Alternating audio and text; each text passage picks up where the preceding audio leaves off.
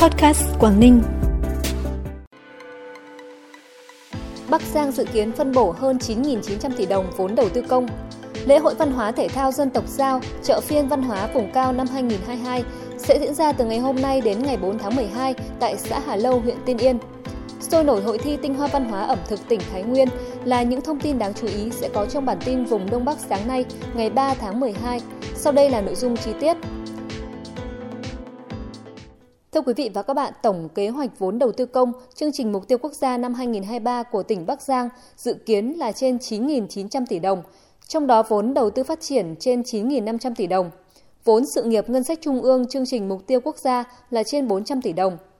Năm 2023, Bắc Giang quan tâm đảm bảo cân đối nguồn lực hợp lý trong triển khai các dự án đầu tư công, quản lý không để phát sinh nợ động xây dựng cơ bản, nhất là ở cấp xã, thực hiện hiệu quả các chương trình mục tiêu quốc gia, góp phần thực hiện tốt các mục tiêu đảm bảo an sinh xã hội, môi trường. Bên cạnh đó, Bắc Giang ưu tiên nguồn vốn ngân sách, tăng cường huy động, thu hút nguồn vốn ngoài ngân sách cho đầu tư phát triển kết cấu hạ tầng giao thông, dịch vụ vận tải. Thời gian tới Bắc Giang giả soát, điều chỉnh kịp thời kế hoạch vốn từ các dự án giải ngân chậm sang các dự án có khối lượng thanh toán, các dự án có nhu cầu bổ sung vốn để đẩy nhanh tiến độ thực hiện. Theo báo cáo của Tri Cục Kiểm Lâm, sản lượng khai thác gỗ rừng trồng toàn tỉnh Tuyên Quang đạt trên 1 triệu mét khối, tăng 71,7% so với cùng kỳ năm 2021. Đây cũng là năm ghi nhận có sản lượng khai thác rừng trồng nhiều nhất từ trước đến nay, trong đó sản lượng gỗ rừng trồng trong dân đạt trên 940.000 mét khối, còn lại thuộc các doanh nghiệp. Chi cục Kiểm lâm tỉnh Tuyên Quang tiếp tục đôn đốc các địa phương ra soát lập kế hoạch diện tích rừng đã đến tuổi khai thác, giải phóng đất thực hiện mục tiêu trồng rừng năm 2023. Trong ngày hôm nay và ngày mai, mùng 4 tháng 12, tại xã Hà Lâu, huyện Tiên Yên, sẽ diễn ra lễ hội văn hóa thể thao dân tộc Giao, khai mạc chợ phiên văn hóa vùng cao Hà Lâu năm 2022. Chương trình lễ hội bao gồm nhiều hoạt động đặc sắc, trong đó vào ngày hôm nay thứ Bảy sẽ diễn ra thi đấu vòng loại các môn thể thao dân tộc như kéo co, đẩy gậy, bắn nỏ, đi cà kheo, giao lưu bóng đá nữ xã Hà Lâu, huyện Tiên Yên và xã Vô Ngại, huyện Bình Liêu và đêm giao lưu văn nghệ trình diễn trang phục dân tộc Giao, lửa hội, nhảy dạp. Ngày 4 tháng 12 sẽ chính thức khai mạc lễ hội văn hóa thể thao dân tộc Giao, chợ phiên văn hóa vùng cao Hà Lâu năm 2022. Du khách tham gia lễ hội còn có thể tham gia các trò chơi dân gian, thuê trang phục dân tộc để ghi lại khoảnh khắc đẹp tại một số điểm check-in độc đáo của xã hoặc trải nghiệm bơi mảng trên sông phố cũ.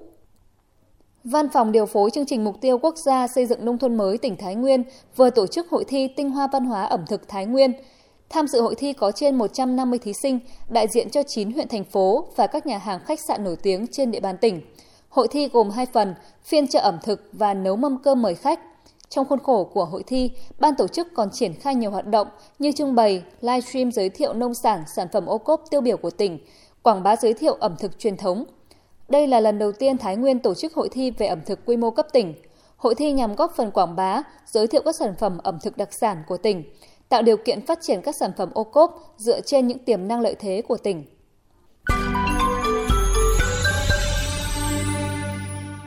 Thời gian gần đây, số lượng công dân từ Trung Quốc trở về Việt Nam qua các cửa khẩu và nhập cảnh trái phép qua các đường mòn lối mở trên biên giới của tỉnh Cao Bằng có chiều hướng gia tăng và nhiều diễn biến phức tạp.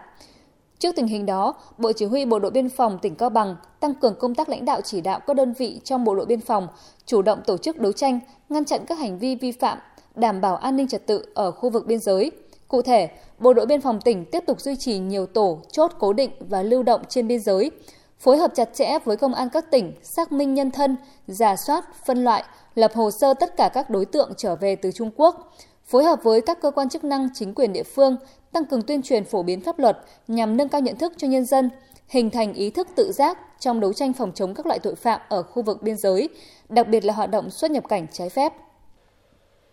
Công an huyện Văn Lãng, tỉnh Lạng Sơn vừa đấu tranh thành công chuyên án triệt phá đường dây cá độ bóng đá, bắt giữ đối tượng cầm đầu là Nông Văn Bào, trú tại thôn Bản Thẩu, xã Tân Thanh, huyện Văn Lãng, tỉnh Lạng Sơn. Mở rộng điều tra, Công an huyện Văn Lãng đã triệu tập 6 đối tượng có liên quan, trú tại xã Tân Thanh, thị trấn Đồng Đăng và một số địa bàn khác, để làm rõ hành vi cá độ bóng đá, tạm giữ nhiều đồ vật tài sản, trong đó có điện thoại di động, máy tính, đồ vật tài sản có liên quan đến hành vi phạm tội, cùng một súng khí nén, 4 con dao tự chế. Qua đấu tranh ban đầu, từ khoảng tháng 8 năm 2022, các đối tượng đã dùng 8 tài khoản từ website viva88.com để thực hiện hành vi đánh bạc dưới hình thức cá độ bóng đá với tổng số tiền giao dịch khoảng 26 tỷ đồng.